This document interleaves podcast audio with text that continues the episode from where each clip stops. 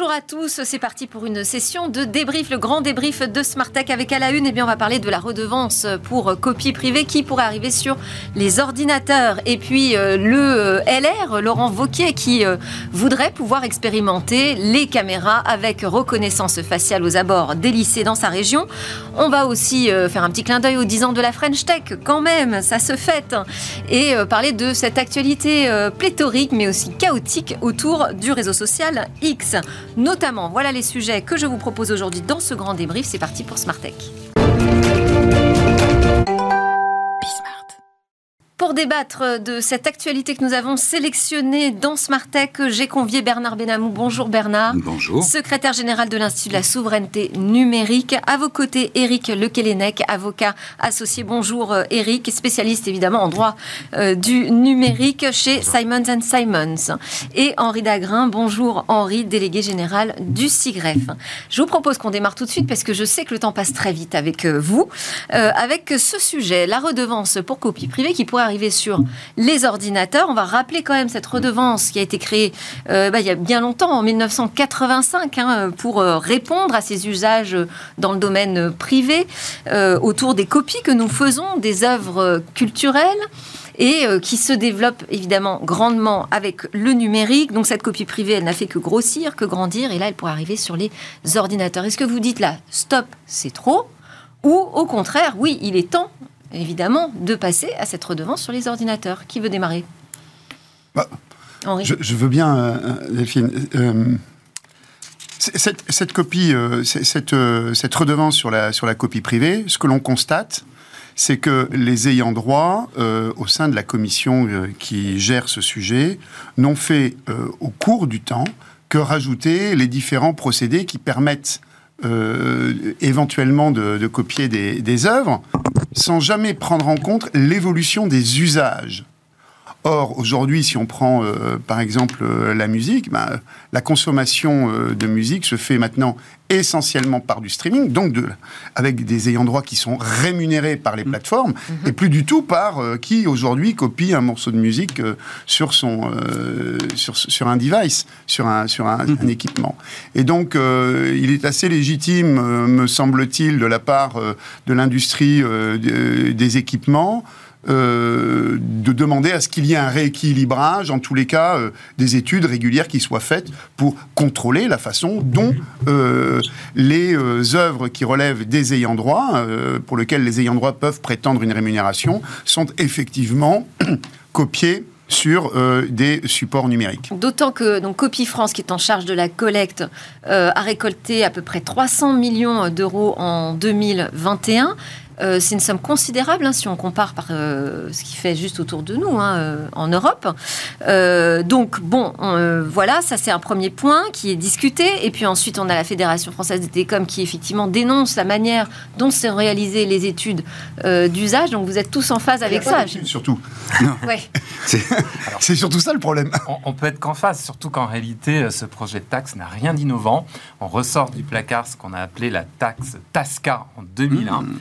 Oui qui justement avait été écarté à l'époque parce que euh, on avait pu euh, considérer qu'un ordinateur portable, ça servait aussi à chercher un emploi, à faire des démarches administratives, au demeurant d'ailleurs, c'est source d'économie à hauteur de plusieurs milliards d'euros euh, pour l'administration publique en France, et finalement, c'était finalement un seul usage qu'on pénalisait, lié à la sphère privée, et qu'il s'agissait effectivement de ne pas appliquer cette taxe à l'époque. On y revient maintenant parce qu'on a Parce qu'il y a aussi de nouvelles formes de piratage. Voilà, euh, c'est aussi via quand même son ordinateur portable eh qu'on va accéder aux grandes plateformes cloud, lesquelles sont censées mettre en place, c'est vrai, des filtrages qui ne sont pas toujours très effectifs.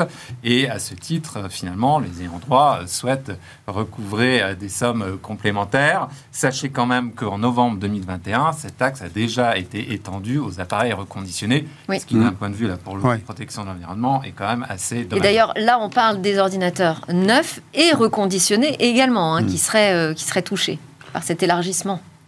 Il, il est clair qu'il y a, il y a et il y aura puisque là, on a parlé de l'existant, comme le rappelait Henri et comme le rappelait Monsieur. Euh, mais il y aura effectivement des problèmes nouveaux autour, effectivement, du partage de la valeur, de la rémunération, effectivement, des, artistes. On pense en particulier à l'intelligence artificielle et toutes sortes, effectivement, de débats qui devront exister. et, et là-dessus, effectivement, on a toujours un décalage entre les technologies et, évidemment, tout à l'heure, il était question du décalage avec les usages. Mais il est évident qu'il y aura aussi un décalage par rapport aux technologies dans les temps à venir. Et donc, c'est vrai que pour revenir, puisqu'on reparlait effectivement de, l'histoire des, fonds baptismaux de ces, de, ces redevances, euh, l'idée était évidemment d'une juste rémunération effectivement de la, de la création et de la propriété intellectuelle.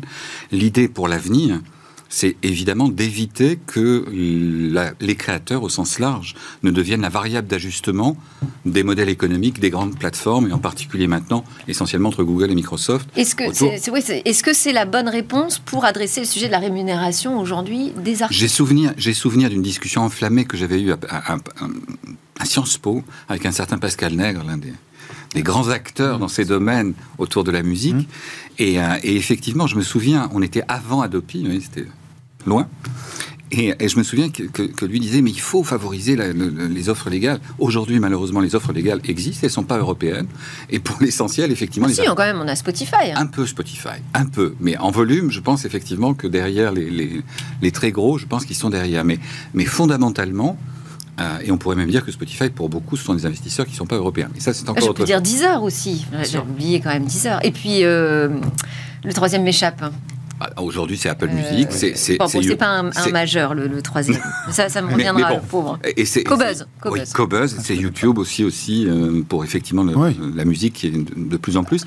Et donc, fondamentalement, je crois qu'effectivement, il y, y, a une vraie réflexion de fond euh, sur une façon d'agir de manière préemptive et non pas simplement de façon réactive. Or, j'ai peur, euh, au vu évidemment de la, de la redistribution dans ces domaines, qu'il y ait eu souvent et c'est le cas pour cette redevance, mais ça a été le cas, je dirais, depuis 20 ans, qui est souvent une, une, action réactive plus qu'une réflexion de fond sur les évolutions en cours. Et donc l'avocat aussi pense que c'est pas la bonne réponse, euh, la copie privée, pour adresser le sujet de la rémunération des artistes aujourd'hui à l'ère du numérique? ça, ça nous enferme dans des modèles économiques anciens et on ne va pas justement pousser la réflexion vers un nouveau modèle d'affaires. On a parlé euh, de l'audience et de sa mesure et donc de sa valorisation, ce qui me fait penser aussi à une époque aux discussions autour de la taxe Google qui, par rapport à la publicité en ligne, aurait justifié qu'on aille plus loin et euh, réellement qu'on place finalement l'imposition au bon niveau. Mm. Là, ce qu'on peut regretter aussi dans le dispositif euh, qu'on est en train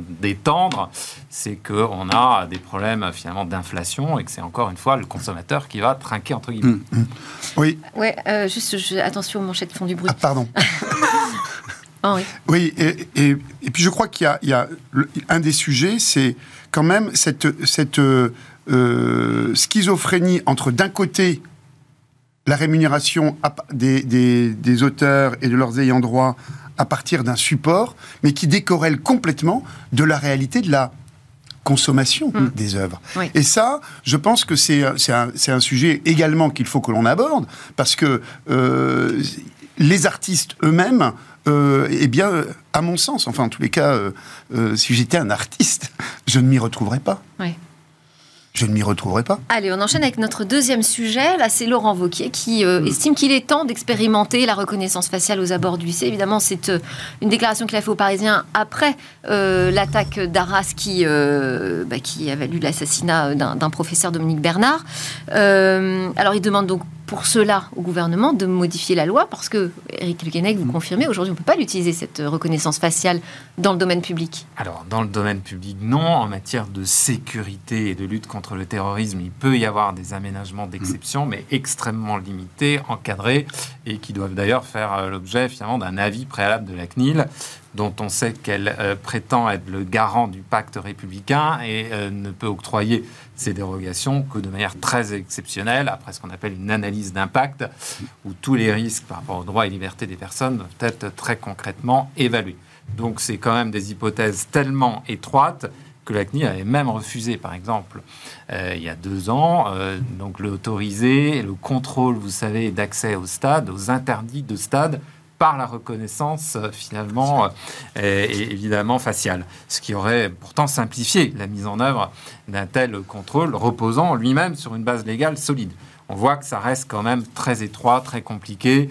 Et même, euh, je voudrais élargir un tout petit peu sur ce qu'on appelle euh, la euh, surveillance auditive. Donc, on peut avoir des micros associés à des caméras. Rien que ça, la CNIL est très réticente. Alors, pour en arriver à la reconnaissance faciale, on voit que le chemin est semé d'embûches juridiquement. Mais ça, ça, voudrait dire quoi aussi? Si on, on imagine qu'on installe ce type de solution, de système, ça voudrait dire qu'il faudrait scanner l'ensemble des élèves qui vont rentrer de, dans, les lycées? Non, enfin, si j'ai bien compris la, proposition, il s'agit juste euh, d'avoir un fichier euh, avec l'empreinte faciale euh, des ce qui est demandé en tous les cas, des fichiers. Des fichiers S, oui. Des fichiers S euh, pour terrorisme, parce qu'en plus il y a. Oui, mais enfin ça veut dire que par défaut, la caméra quand même va capter ah l'ensemble des bah visages. nécessairement branchée en permanence. Oui, mais bah ça ne veut pas dire qu'elle ah, va. Ça veut dire qu'on va, l'utiliser. Non, est-ce que, est-ce que euh, la, Moi, la question que l'on réservé sur, le, sur le la sujet. Question que l'on peut se poser, c'est sommes-nous en train de rentrer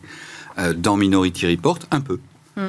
Est-ce que, est-ce que les pour l'instant, le gouvernement n'a pas dit oui. Non, bien sûr, mais il est, il est clair, il est clair que euh, lorsqu'il est question de sécurité nationale, on sait très bien que les arguments que peuvent opposer, parce qu'il faut, avoir en tête que lorsqu'il est question de sécurité nationale, il n'y a pas de, comment dire, euh, j'allais dire de double check, euh, j'allais dire de, revérification européenne, c'est-à-dire que c'est du domaine, c'est le cas de le dire, de, souverain des États et euh, réfléchissons à ce qui risque de se passer pour les JO. On sait très bien qu'il a été question, évidemment, de mettre en place des dispositifs de ce genre dans le cadre des JO. Donc il n'y aura pas de reconnaissance faciale. En revanche, on a accepté l'utilisation de caméras dites intelligentes. Ce qui veut dire un peu la même chose. Augmentées, donc pour repérer les mouvements. Voilà, des caméras algorithmiques pour repérer les mouvements de foule. Oui, ça, s'appelle l'analyse comportementale telle que nos amis chinois la pratiquent abondamment mmh. au travers de l'ensemble de leurs millions de caméras sur mmh. le territoire chinois. Mais sans reconnaissance faciale. Mais il n'est pas, il n'est pas dit, et il n'est pas impossible d'imaginer qu'une évolution en cas effectivement de durcissement de la situation sécuritaire, ce qui malheureusement, qu'à Dieu ne plaise vu la période, n'est pas une chose qu'on peut écarter euh, du revers de la main, ça fait partie des choses dans lesquelles nous devons effectivement être vigilants, parce que c'est le profil de, de, l'activité sociale dans nos sociétés qui serait modifié.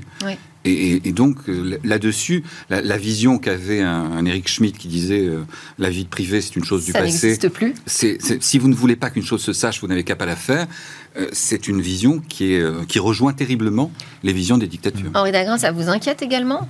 Alors, bon, moi, ça c'est pas une question d'inquiétude euh, ou, de crainte à titre personnel, mais je, ne suis pas certain que nous voulions d'une société dans laquelle il y a ce type d'intrusion euh, des technologies numériques euh, dans notre capacité à vivre de manière libre et, et, non surveillée. On y arrivera peut-être parce que à un moment donné, la demande sociale sera plus forte c'est pas c'est pas quelque chose qu'il faut euh, qu'il faut écarter. Mais à titre personnel et j'estime que dans nos sociétés euh, démocratiques euh, libérales nous devons pouvoir vivre de manière sereine sans être en permanence surveillés dans par l'ensemble d'un système de d'un système électronique. Enfin c'est mais c'est expérimenté dans bah d'autres pays aussi. Eh ben, il y a cette pression internationale. Absolument. Je voulais dire avec l'expérience à Victoria Station, une des gares les plus fréquentées de Londres, eh bien, la Metropolitan Police là-bas a dû renoncer à son expérimentation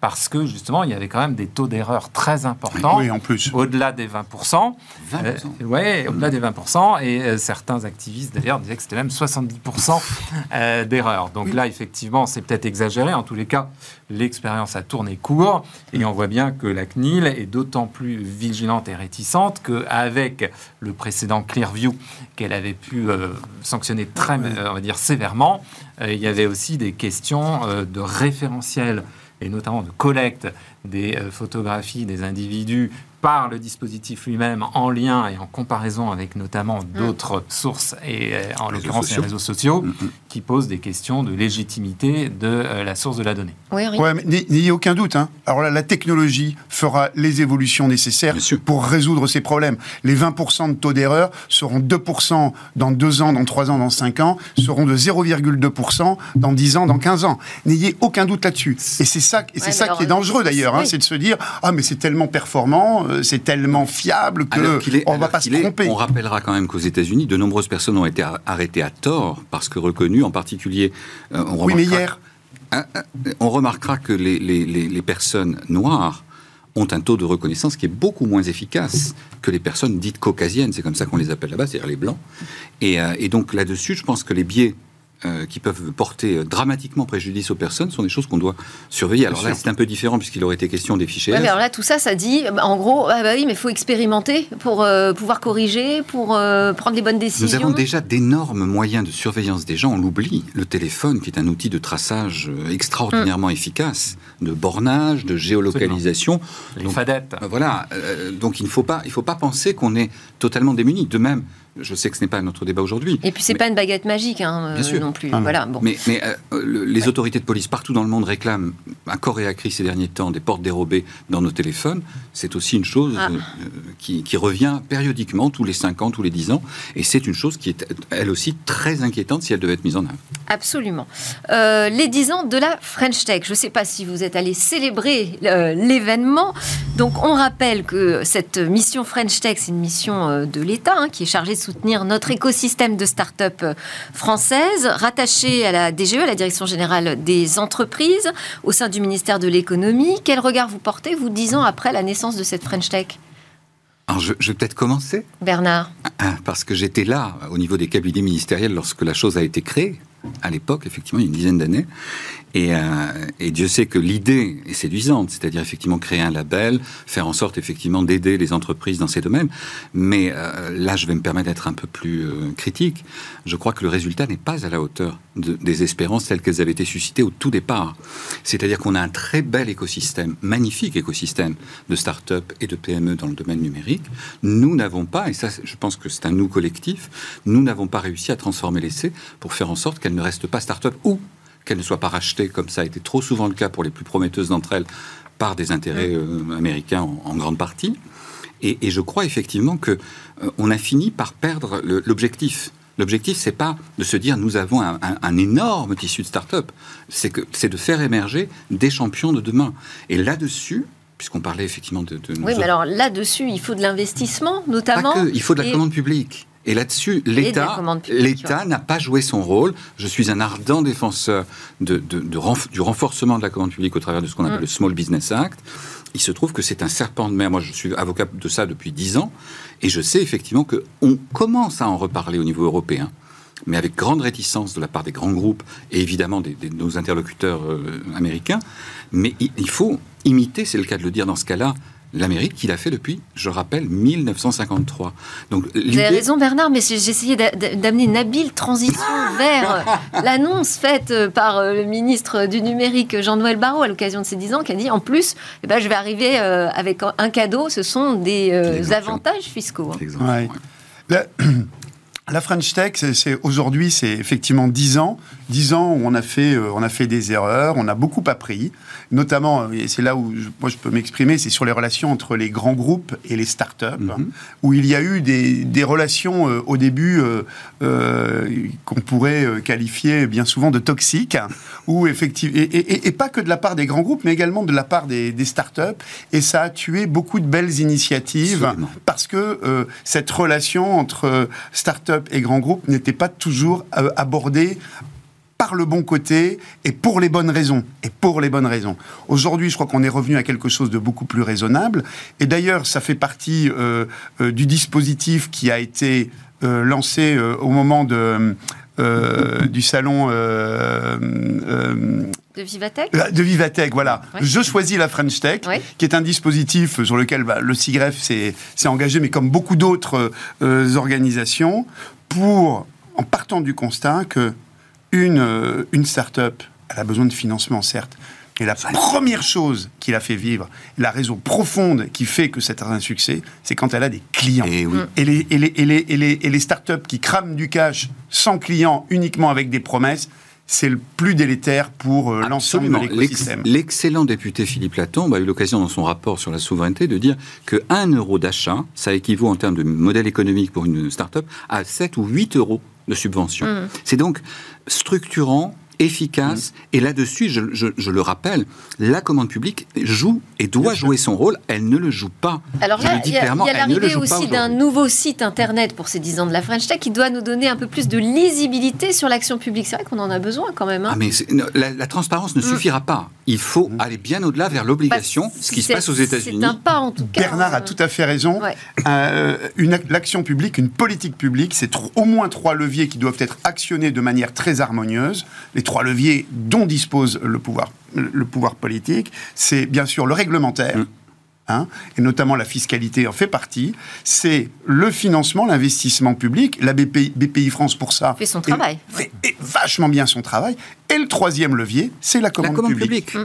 Le il faut que les trois, ces trois leviers soient euh, articulés de manière harmonieuse. Un chiffre, aux États-Unis, 26% de la commande publique fédérale est attribuée à des PME. Si nous en sommes à plus de 10% en France, je serais extraordinairement étonné. Je voudrais quand même ajouter que pour euh, les startups que j'ai la chance d'accompagner, voilà, être dans le mouvement de la French Tech, c'est quand même bénéficier d'un relais euh, d'image et de notoriété non négligeable, y compris à l'international. Mmh. J'étais moi-même à Singapour, il y a une délégation très dynamique. Et euh, à tout point de vue, on voit bien quand même que, y compris dans la valorisation de ces structures, eh bien, c'est aussi une marque non seulement de fabrique, mais aussi un gage de qualité d'avoir eu cet accompagnement tout particulièrement. Oui, on peut dire quand même aussi un mot parce que euh, cet euh, anniversaire s'est accompagné euh, d'autres événements justement à l'international et on a 500 entrepreneurs French Tech justement qui ont manifesté leur soutien avec ce qu'ils appellent la Startup Nation. Hein. C'est une inspiration en matière d'innovation mm. aujourd'hui Israël. Donc voilà cet appel mm. qui a été lancé, un appel aux dons et puis à aider les populations de, de quelque façon que ce soit. On enchaîne avec euh, l'actualité autour de X. Je hmm. l'ai euh, décrite comme chaotique. Euh, j'ai eu du mal à tout lister, mais enfin, on va commencer par cette question. Est-ce que X pourrait bloquer son service en Europe? Est-ce que vous y croyez à cette hypothèse? Alors, je vais vous poser une question. si X s'arrête demain. En Europe ou partout? S'arrête demain, on va. ah bah oui, parce que ça fait une différence. Disons, allez, en Europe. Qu'est-ce qui se passe? 24 heures de, gros chagrin, et puis rien du tout. Je, vous je suis convaincu qu'il ne se passera rien. Oui, d'ailleurs, on est à la veille du No Twitter Day, pour ceux qui euh, souhaiteront Alors, quand on sera diffusé, ce sera déjà passé. Ah, donc, je ne sais pas. Je suis désolé. Bah non, mais c'est important de le dire. Euh, je ne sais pas si, euh, si ce sera très suivi ou pas. Je sais que vous allez faire la grève du tweet, par exemple, oui, autour de cette table. Ça ne me coûtera pas grand-chose, j'en fais, j'en fais très peu. Donc, la, la, question, la question n'est pas là. Non, donc, vous vous dites ça ne change rien non. si Elon Musk décide de non, fermer le robinet en Europe Il ne le fera jamais. Parce que ce serait, hum. ce serait un signal désastreux envoyé à ses investisseurs. Malgré tout, il y est malgré tout sensible, après avoir dépensé 42 milliards. Et donc, par définition, je crois qu'il ne le fera pas. Mais euh, les menaces, euh, ou en tout cas les lettres, euh, les injonctions qui lui ont été envoyées par Thierry Breton, qui s'exprimait encore ce matin, qui exprimé il y a quelques jours. Jeudi, on peut le dire, oui, non? Euh, ne lui ont manifestement pas fait euh, de, grands de grands effets, puisqu'il lui a répondu euh, C'est à vous de me dire ce que je fais pas bien.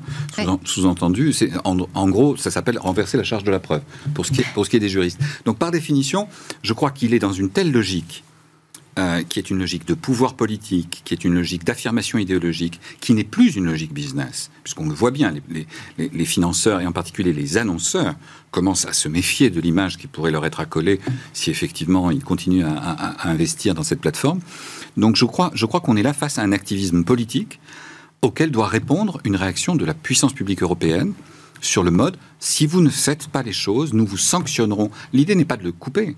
L'idée, c'est de le sanctionner. Mhm. Et je pense que si on tape au portefeuille, il y a un moment où tout milliardaire qu'il soit, se prétendant euh, financer ou, ou, racheter quasiment Wikipédia parce qu'il trouvait que Wikipédia ce n'était pas bien, tout, tout C'est-à-dire qu'il part un peu dans tous les sens aussi. J'ai du mal à, adresser la liste des sujets autour toxique. de lui. Mais euh, il est devenu toxique, ok. Cela dit, j'ai quand même envie d'apporter un éclairage euh, autour du DSA, puisque ce règlement euh, mmh. européen ne fait pas peur qu'à X et Elon Musk. Hein. On a aussi Mark Zuckerberg qui a décidé de ne pas lancer son réseau social en Europe. Mmh. Parce que Pour les l'instant. actions encourues, justement, vont au-delà de celles du RGPD. Le RGPD, c'est 4% du chiffre d'affaires annuel mondial. Le DSA, c'est quand même 6%. Mm. Et vous ajoutez, même si, quand tout va bien, que ces grandes plateformes vont payer. Alors, on ne sait pas très bien si c'est un impôt ou une redevance, ou euh, en tous les cas, euh, ils devront payer 0,05% de leur chiffre d'affaires annuel mondial d'ores et déjà pour avoir la chance d'être supervisés par la Commission européenne. Donc, se retrouver dans un modèle comme ça d'économie euh, dirigée d'une certaine manière avec des contraintes très Oh, fortes, je reprends leurs termes, Je crains, je- je- en termes de modération Je de contenu, c'est effectivement- trop leur demander, semble-t-il. Non, 0,05%, soyons très clairs, ça fait psychologiquement un peu mal, mais pas, mais pas en termes de bilan.